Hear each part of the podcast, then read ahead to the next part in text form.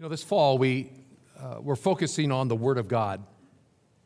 Um, the first eight weeks in September, October, into November, it was the written Word. We focused on the written Word of God. And these final weeks, last eight weeks, are focusing on um, the, the living Word, the Word that became flesh and dwelt among us.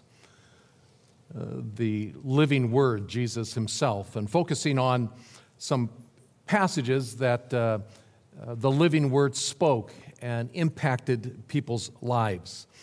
And the passage this morning that I want us to consider is in John chapter 9. So I want invite you to take your Bibles and turn with me to John chapter 9 as we considered a very um, poignant f- uh, phrase and, and, and statement that Jesus made uh, here in this ninth chapter of John's Gospel.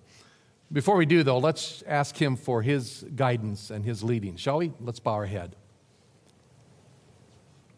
Father, thank you for the privilege we have now to open up your word and the privilege that we have to come boldly in your presence and to request of you understanding and clarity and, and then transformation. Um, Lord, we have many opportunities in the week to be conformed to the world's way of thinking. I pray that in this hour, in this time together, we can be transformed by the renewing of our minds as you open up your word and reverence it as it is, the word of God. And we trust that your spirit would lead us and teach us and give us understanding and, um, and, and, and do a work of grace, Father, as we consider what the living word has shared with us. Thank you, Father, for what you'll do, and we entrust this time to you in Christ's name. Amen.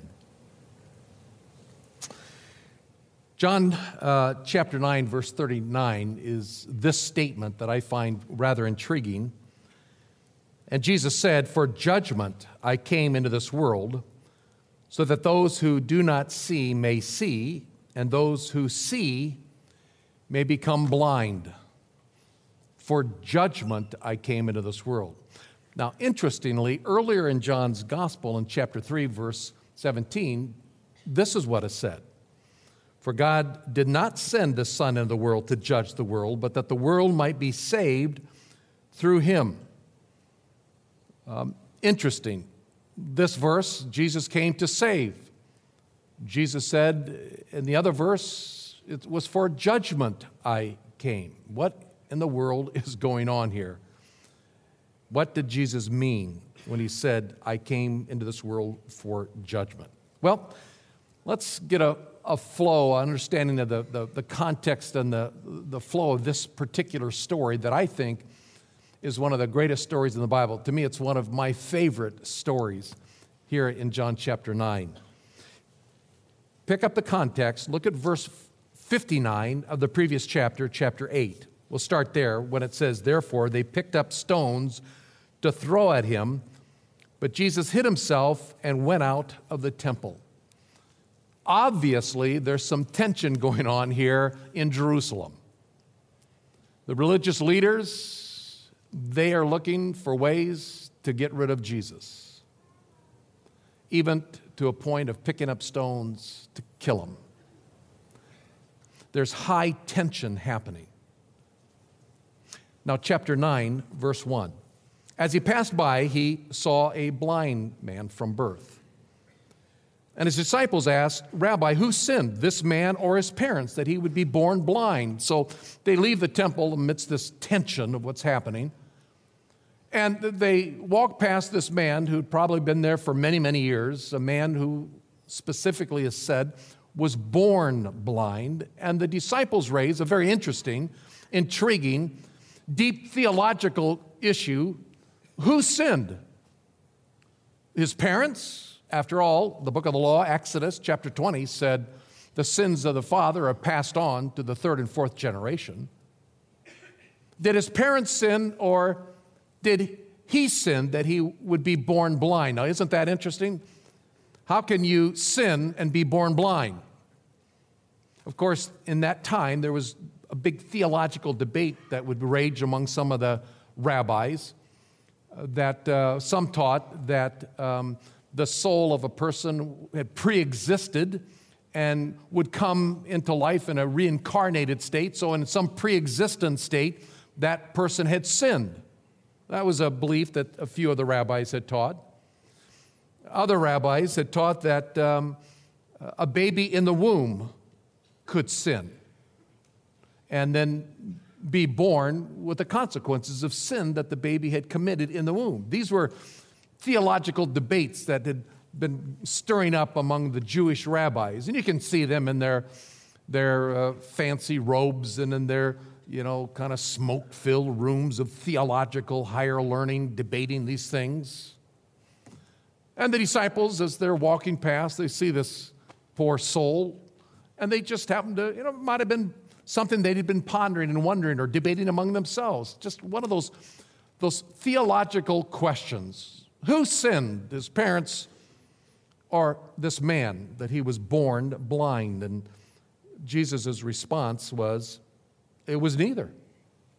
Neither that this man sinned nor his parents, but it was so that the works of God might be displayed in him. And then Jesus said, I must work, or we must work the works of him who sent me, as long as it, as it is today. For night is coming when no one can work. And while I am in the world, I am the light of the world. Jesus saw this man's condition not as something to be debated. He saw this man's condition as something that could give God glory, that was designed to give God glory something to be acted upon. And when Jesus says, you know, it's, this is day, the night is coming, but while I am in the world, and I think the implication is, as long as I'm here, it's day. I'm the light of the world. I'm going to be leaving one day, anticipating his death. Well, while I'm here, I'm going to work the work of God. No, it wasn't this parents that sin. It wasn't this man that has sinned. This is so that God will be glorified and I can do the work as the light of the world. Now, this guy is a, obviously some passive bystander. I mean, all this is being done as he's sitting there and, uh, you know, he can't see, but he hears this conversation going on. They're discussing himself. He's the object of their discussion. Who sinned, this man? Or, you know, they're having this discussion. In verse 6, it says, When he had said this, then Jesus spat on the ground and made clay of the spittle and applied the clay to his eyes. And all of a sudden, the man is brought into this, this whole scene, probably shockingly. He hears a and then Jesus is making a, a, clay, and all of a sudden, the blind man feels this on his eyes. And, you know, all of a sudden, he's brought into this thing as Jesus applies the clay to his eyes. And then Jesus now talks with him and he says, Go, wash in the pool of Siloam, which is translated sent. John adds that little parenthetical statement. The pool that is called sent. And so he went away and washed and came back, and he came back seeing. Jesus didn't go with him, he sent him just like it says in verse 4, I was sent, Jesus said. Now he sends this man, and this man does what Jesus says, and he's healed. He comes back seen. Now, verse 8. Therefore, the neighbors and those who previously saw him as a beggar were saying, Is not this the one who used to sit and beg? And others were saying, Yep, this is he. Yet others were saying, No, no, it looks like him. And he kept saying, No, it's really me. I mean, you can imagine the shock of the people. This guy had been kind of a permanent fixture on that probably same spot. He'd, he'd, he'd drag his sorry carcass with his smelly, stinking rags for clothes. He'd drag himself out of some little hole in the alley, and there he'd park himself day after day, month after month, year after year. He was a permanent fixture, like some, like some light post just standing there. And now all of a sudden, everything's changed. Wait, wait a minute. Was, wasn't this the guy? Yeah, Smells like him, looks like him. No, it can't be him. And he's saying, It's me. It is me. It really is me. And so, verse 10, they're saying to him, Well, how this happen? How, how'd your eyes get open? And he answered and said, The man who was called Jesus, like, I don't know who he is. There's no personal interaction. I mean, this was a scene where this guy didn't know who Jesus was, like, say, a blind man named Bartimaeus who said, Son of David, have mercy on me. He didn't know who he was. This man. He was just sitting there like he always sat there year after year after year, and he, he felt this, these hands on his eyes and this command to go wash, and this man called Jesus did this. And so he recounts this story. He made clay, he anointed my eyes, and he said, Go to the Siloam and, and, and wash. He had no knowledge of who Jesus was. And so I went away and I washed and I received my sight. And they said to him, Where is he? He said, I don't know. This seemed to be like a chance encounter. He was just passing by. This whole thing happened. He told me to go wash. I did. And, you know, I don't know, what is it? Maybe a quarter of a mile from the temple to the pool. And by the time he got back, the, Jesus is not there. I don't know where he is. But something had to happen, something needed to be done. This was obviously something that was bizarre, it was uh, paranormal. I mean, it was out of the realm of whatever possibility. Something had to be done. We, well, we, we should go to the religious officials. We need to. We, we need to talk with somebody who's in charge about this thing. This is obviously something miraculous. It's something that is out of the normal. And so, verse 13, they brought him to the Pharisees, this man who was formerly blind. And it almost implies this word, they brought him a bit, a bit of a forceful persuasion. I mean, he has nothing to do with the temple, nothing to do with these religious leaders. They hadn't done anything to him. He'd been sitting there blind for who knows how long. They hadn't paid any attention to him. He's never had anything to do with the temple, with the religious ceremonies. But they pick him up, as it were, and they bring him to Jesus, or bring him to the Pharisees. We got to deal with this thing. Now, John adds in verse 14 this very important and significant fact. It was a Sabbath on the day when Jesus made the clay and opened his eyes. John, as he writes this, that kind of builds with a certain amount of tension or anticipation, and now he lowers the boom and says, This happened on a Sabbath. Well, now, why is that important? Because the Pharisees, the religious leaders of the day, in attempt over the years to maintain um, purity of the law, the law that said, remember the Sabbath and keep it holy. Over the years, they had constructed these man made rules, what, what does keeping the Sabbath holy look like? They were trying to inform the people, they were trying to uh, hedge in the, the, the law, kind of the, the people, so that they could follow the law carefully. It's kind of a nebulous statement. Remember the Sabbath, keep it holy. Well, what does that look like? And so the Pharisees had constructed these laws. And some of the laws stated things like you can't make bricks. You can't do stuff with clay on the Sabbath. That was against the Sabbath. You can't actually heal on the Sabbath. You had to rest. You could do nothing. You had to remember to keep it holy. But on this day, amidst all the tension, just maybe a short time before, these Pharisaical leaders were picking up stones to, to kill Jesus. It's as if Jesus, I don't know, it's just something about Jesus. It's, he, he, it's like he's poking his finger in their eye because he, he, he does this on the Sabbath. He breaks their rules on the Sabbath. He, the light of the world, he who was sent to do his work, to bring glory to God. And so the Pharisees in verse 15, they were asking him again how he received his sight. And he said, Look, I apply, he applied clay to my eyes, I wash, I see. I don't know if it's ever happened to you where you've got some experience that took place, and everybody's coming up to you and say, Hey, I heard you, I heard this happen to you. So you, you tell the story, and you're, you know, the first few times you're telling it, and it's all the details, and finally, you know, by the 10th time, someone comes up, Hey, I heard you, you know, you just kind of cut to the chase. Yeah, he applied uh, clay to my eyes, uh, you know, I went and washed, and I see. A truncated form. The Pharisees, verse 16, were saying, This man is not from God because he doesn't keep the Sabbath. But others were saying, How can a man who is a sinner perform such signs? And there was a, a division among them. How can a man who's a sinner do so many signs? It's plural. They've been debating about Jesus for a long time.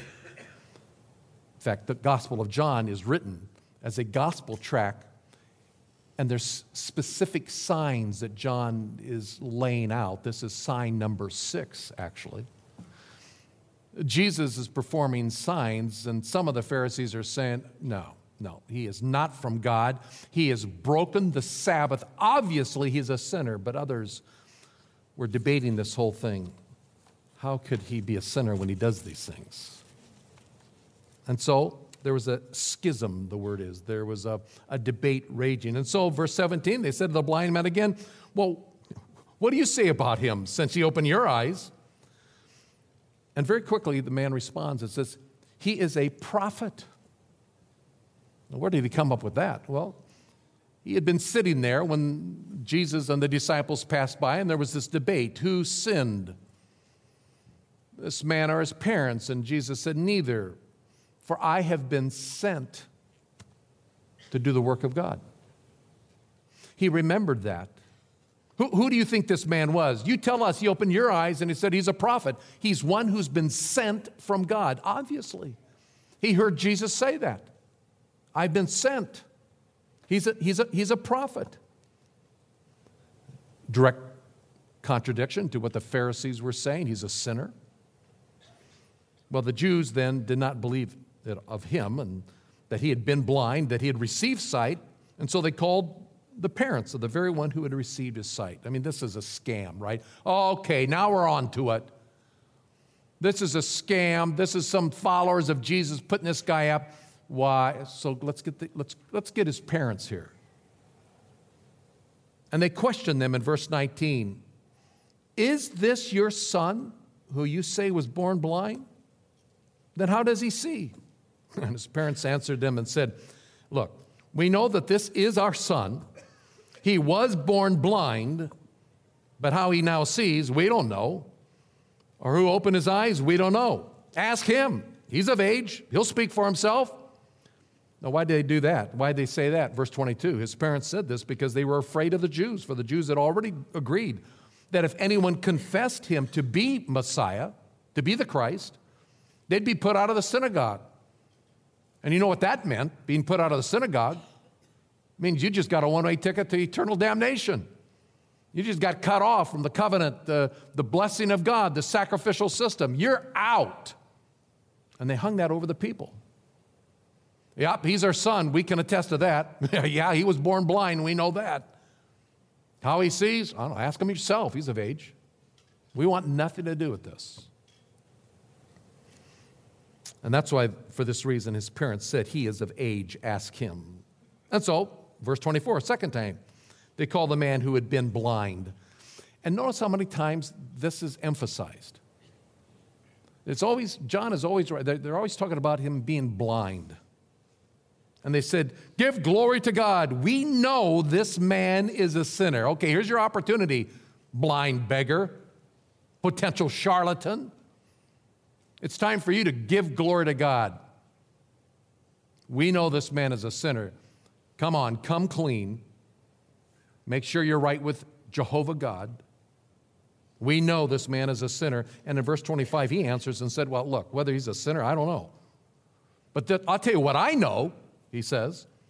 Though I was blind, now I see.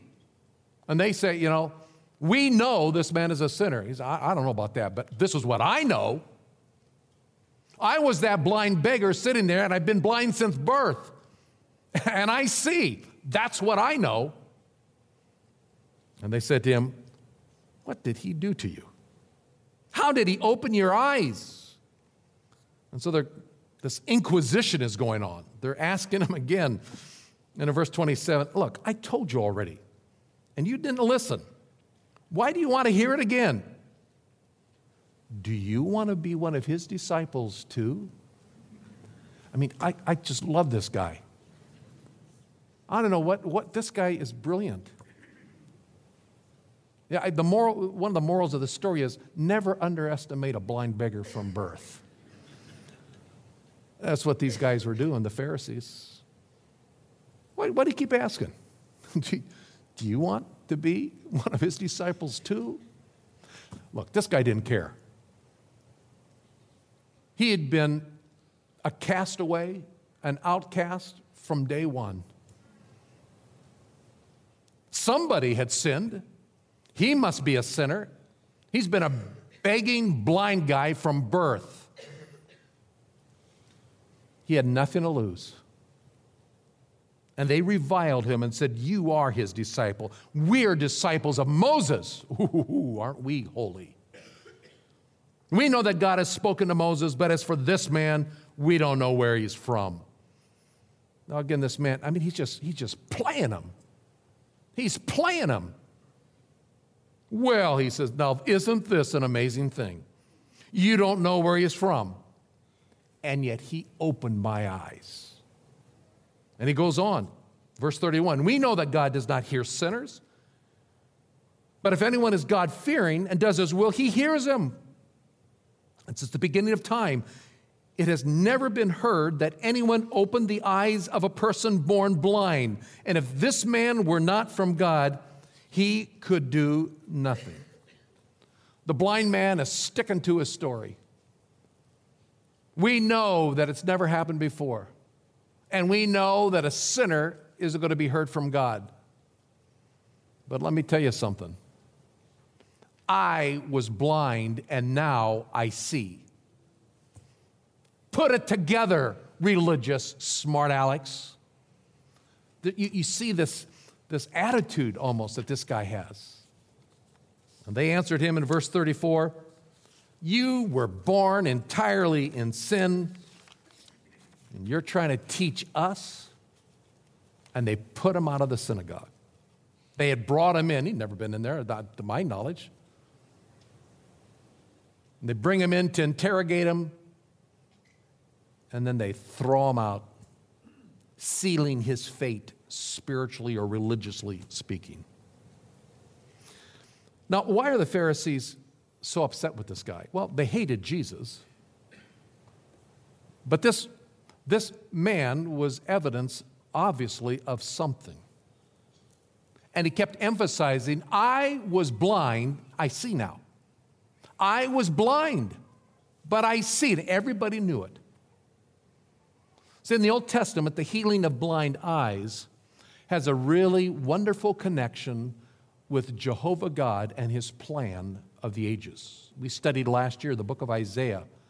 So you got a passage like Isaiah 29. Is it not yet just a little while before Lebanon will be turned into a fertile field and the fertile field will be considered as a forest? On that day, the deaf will hear words of a book of their gloom and darkness, the eyes of the blind will see. Isaiah writes of this coming day of the, the servant of the Lord, who the Messiah of Jehovah is going to come. said in chapter 35 say to those with anxious hearts, Take courage, fear not. Behold, your God will come with vengeance. The recompense of God will come, but he will save you. And then the eyes of the blind will be opened and the ears of the deaf will be unstopped. Messiah is going to come, and then blind people will see. This suffering servant of Isaiah 42, Jehovah says, I am Yahweh, I'm the Lord, and I have called you the servant of the Lord in righteousness. I will also hold you, the servant of the Lord, by the hand and watch over you. And I will appoint you, this coming Messiah, as a covenant to the people, as a light to the nations to open blind eyes, to bring out prisoners from the dungeon and those who dwell in darkness from prison. It's all over the prophets. Blind eyes are going to see when the anointed one of the Lord comes. The psalmist said it this way The Lord, Jehovah, opens the eyes of the blind. The Lord raises up those who are bowed down. And the blind beggar, the formerly blind beggar, is looking at these religious elite who know the Old Testament like the back of their hands. And he's saying, Figure it out, you who think you are so righteous. I may not know much, but I know this. I was blind, and now I see. This is of God. Oh no, they didn't want to hear that. They didn't want a formerly blind beggar, tattered, ragged beggar telling them, now this is an amazing thing.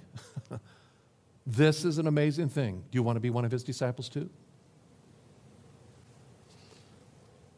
They throw him out. In verse 35, Jesus heard that they had put him out, and he finds him.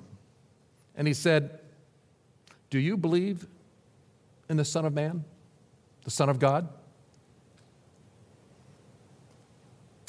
The blind man said, or the formerly blind man said, Well, who is he, Lord, that I may believe in him? Man, I, I just, I, I appreciate this guy so much. He even tells Jesus, Well, who is he that I can believe in him? And Jesus said to him in verse 37 You have both seen him now, and he is the one who is talking with you. And he said, Lord, I believe. And he worshiped him. Notice the, trends, the, the, the, the, the movement of this man's heart and perspective of Jesus. What happened to you? I don't know, this man named Jesus did it. Comes before the Pharisees. What do you say? He's a prophet. He's obviously sent from God. And then he encounters Jesus. And he says, I believe. And he worships him as God. Um, it's a great story. It's a story that starts off with a, a poor blind beggar who wears the label sinner. And at the end of the story, he has encountered the light of the world who has enlightened his life. He gives him sight. And he humbly now is worshiping Jesus. Jesus came to save spiritually blind beggars.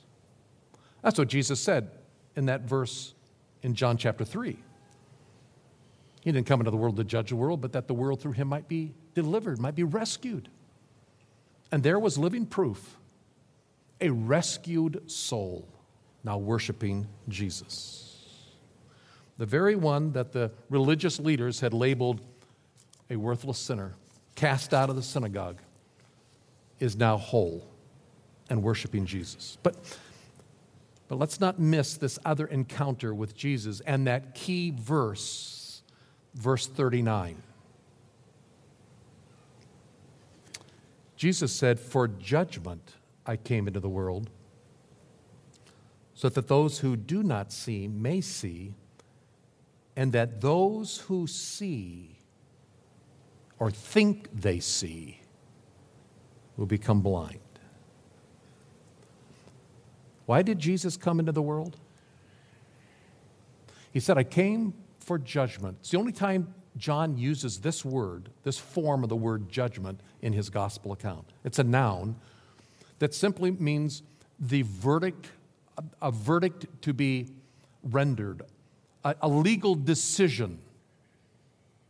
I came to provide a judgment. I've come, said Jesus, to force a verdict. I've come to force a legal decision. Something automatically happens when Jesus shows up. You have to make a decision about him. You have to render a verdict about who Jesus is. It, it's the result of his coming, a judgment. not necessarily the reason for his coming, it's the result of his coming. He, he came as the light of the world, and he did the works of God. The fulfillment of all scripture and a judgment needs to be rendered concerning who he is. And in this story, there's a positive one and a negative one. The positive one, an unworthy, sinful beggar who sinned? His parents or, or, or he that he's born blind? Obviously, he is deserving of judgment. And yet, the light of the world opens his eyes, and he, he's worshiping at the end of the story. The negative, the religious leaders who thought in their spiritual elitism, their cited spiritual elitism, but it proved that they really truly were spiritually blind. And so in verse 40 and 41, those of the Pharisees who were with him heard these things, and they said to him, We're, we're not blind too, are we? And it's constructed in such a way that a negative answer is required. No, no, you're not blind either. Oh, but Jesus said, and if you were blind, you would have no sin. But since you say we see, your sin remains. Oh, what hypocrites. Oh, what hypocrites that, that rendered a verdict on Jesus based on their own sinful pride, their own self righteousness. In their spiritual blindness and darkness, they could not see the light of the world. But the beggar, the beggar did. I don't know much, says the beggar, but one thing I know I was blind and now I see. And at the end of the story, he, he knew something else. He had been healed by God Himself. And he's on his knees worshiping. This Christmas and actually every day of the year. A verdict concerning Jesus needs to be rendered. Every person in this room needs to render a judgment about Jesus. we can get off on all the theological debates and different things and, and why this and well, why, why, why the problem of pain in the world. Those are all legitimate questions. Why such suffering in the world? Why this? Why that? But in the final analysis, the bottom line is what are you going to do about Jesus? Everyone in this room has to render a judgment about Jesus Christ. You walk out of this room today, what's your view of Jesus Christ? A judgment has to be rendered. Thousands of people tonight are coming to, to follow the star. They'll go through the tour. At the end, they'll see the baby Jesus. They'll go to the final scene, the cross, and the gospel is going to be shared. And everyone who's going to come tonight to follow the star has to render a judgment about Jesus. That's what it's all about. It's presenting the light of the world to a darkened world. What are you going to do about Jesus? If you're here this morning and you're still wrestling with this, let me just encourage you to consider Jesus, the one who came to this world and took upon himself the sin of the world. He took your sin. And that's why he died on the cross. He was dying to pay for your sins that was required by a holy God, his Father. And Jesus paid the price and he rose again on the third day and he offers a free gift of eternal life. And as Jesus said to the blind man, who do you think I am? Do you believe? Who is it that I should believe in? The one you have seen and the one who has healed you, the one who stands before you. I am He. I believe. That's all that God requires of us. As we render a judgment about Jesus, He is the living God who came to this earth who wrapped himself up in humanity. Why? So that our sin could be placed on him. And he died in our place and he rose again. Don't leave here today without rendering a judgment about Jesus. Because if you ignored him, you've just rendered a judgment about Jesus. Put your trust in Christ and Christ alone. But I'm assuming that most of us in this room today know Jesus as our personal Savior. We've already rendered a judgment. I did when I was five years old as a little boy on my farm back in Nebraska when my mom shared the gospel of Jesus Christ to me. I rendered a judgment, a verdict about who he was in that little mind of a five year old. You've done it, some of you, when you're an adult. Most of us in this room probably have rendered a judgment. But you know what, folks? Every morning we get up requires a new day to render a verdict about who Jesus is. Is he your Lord?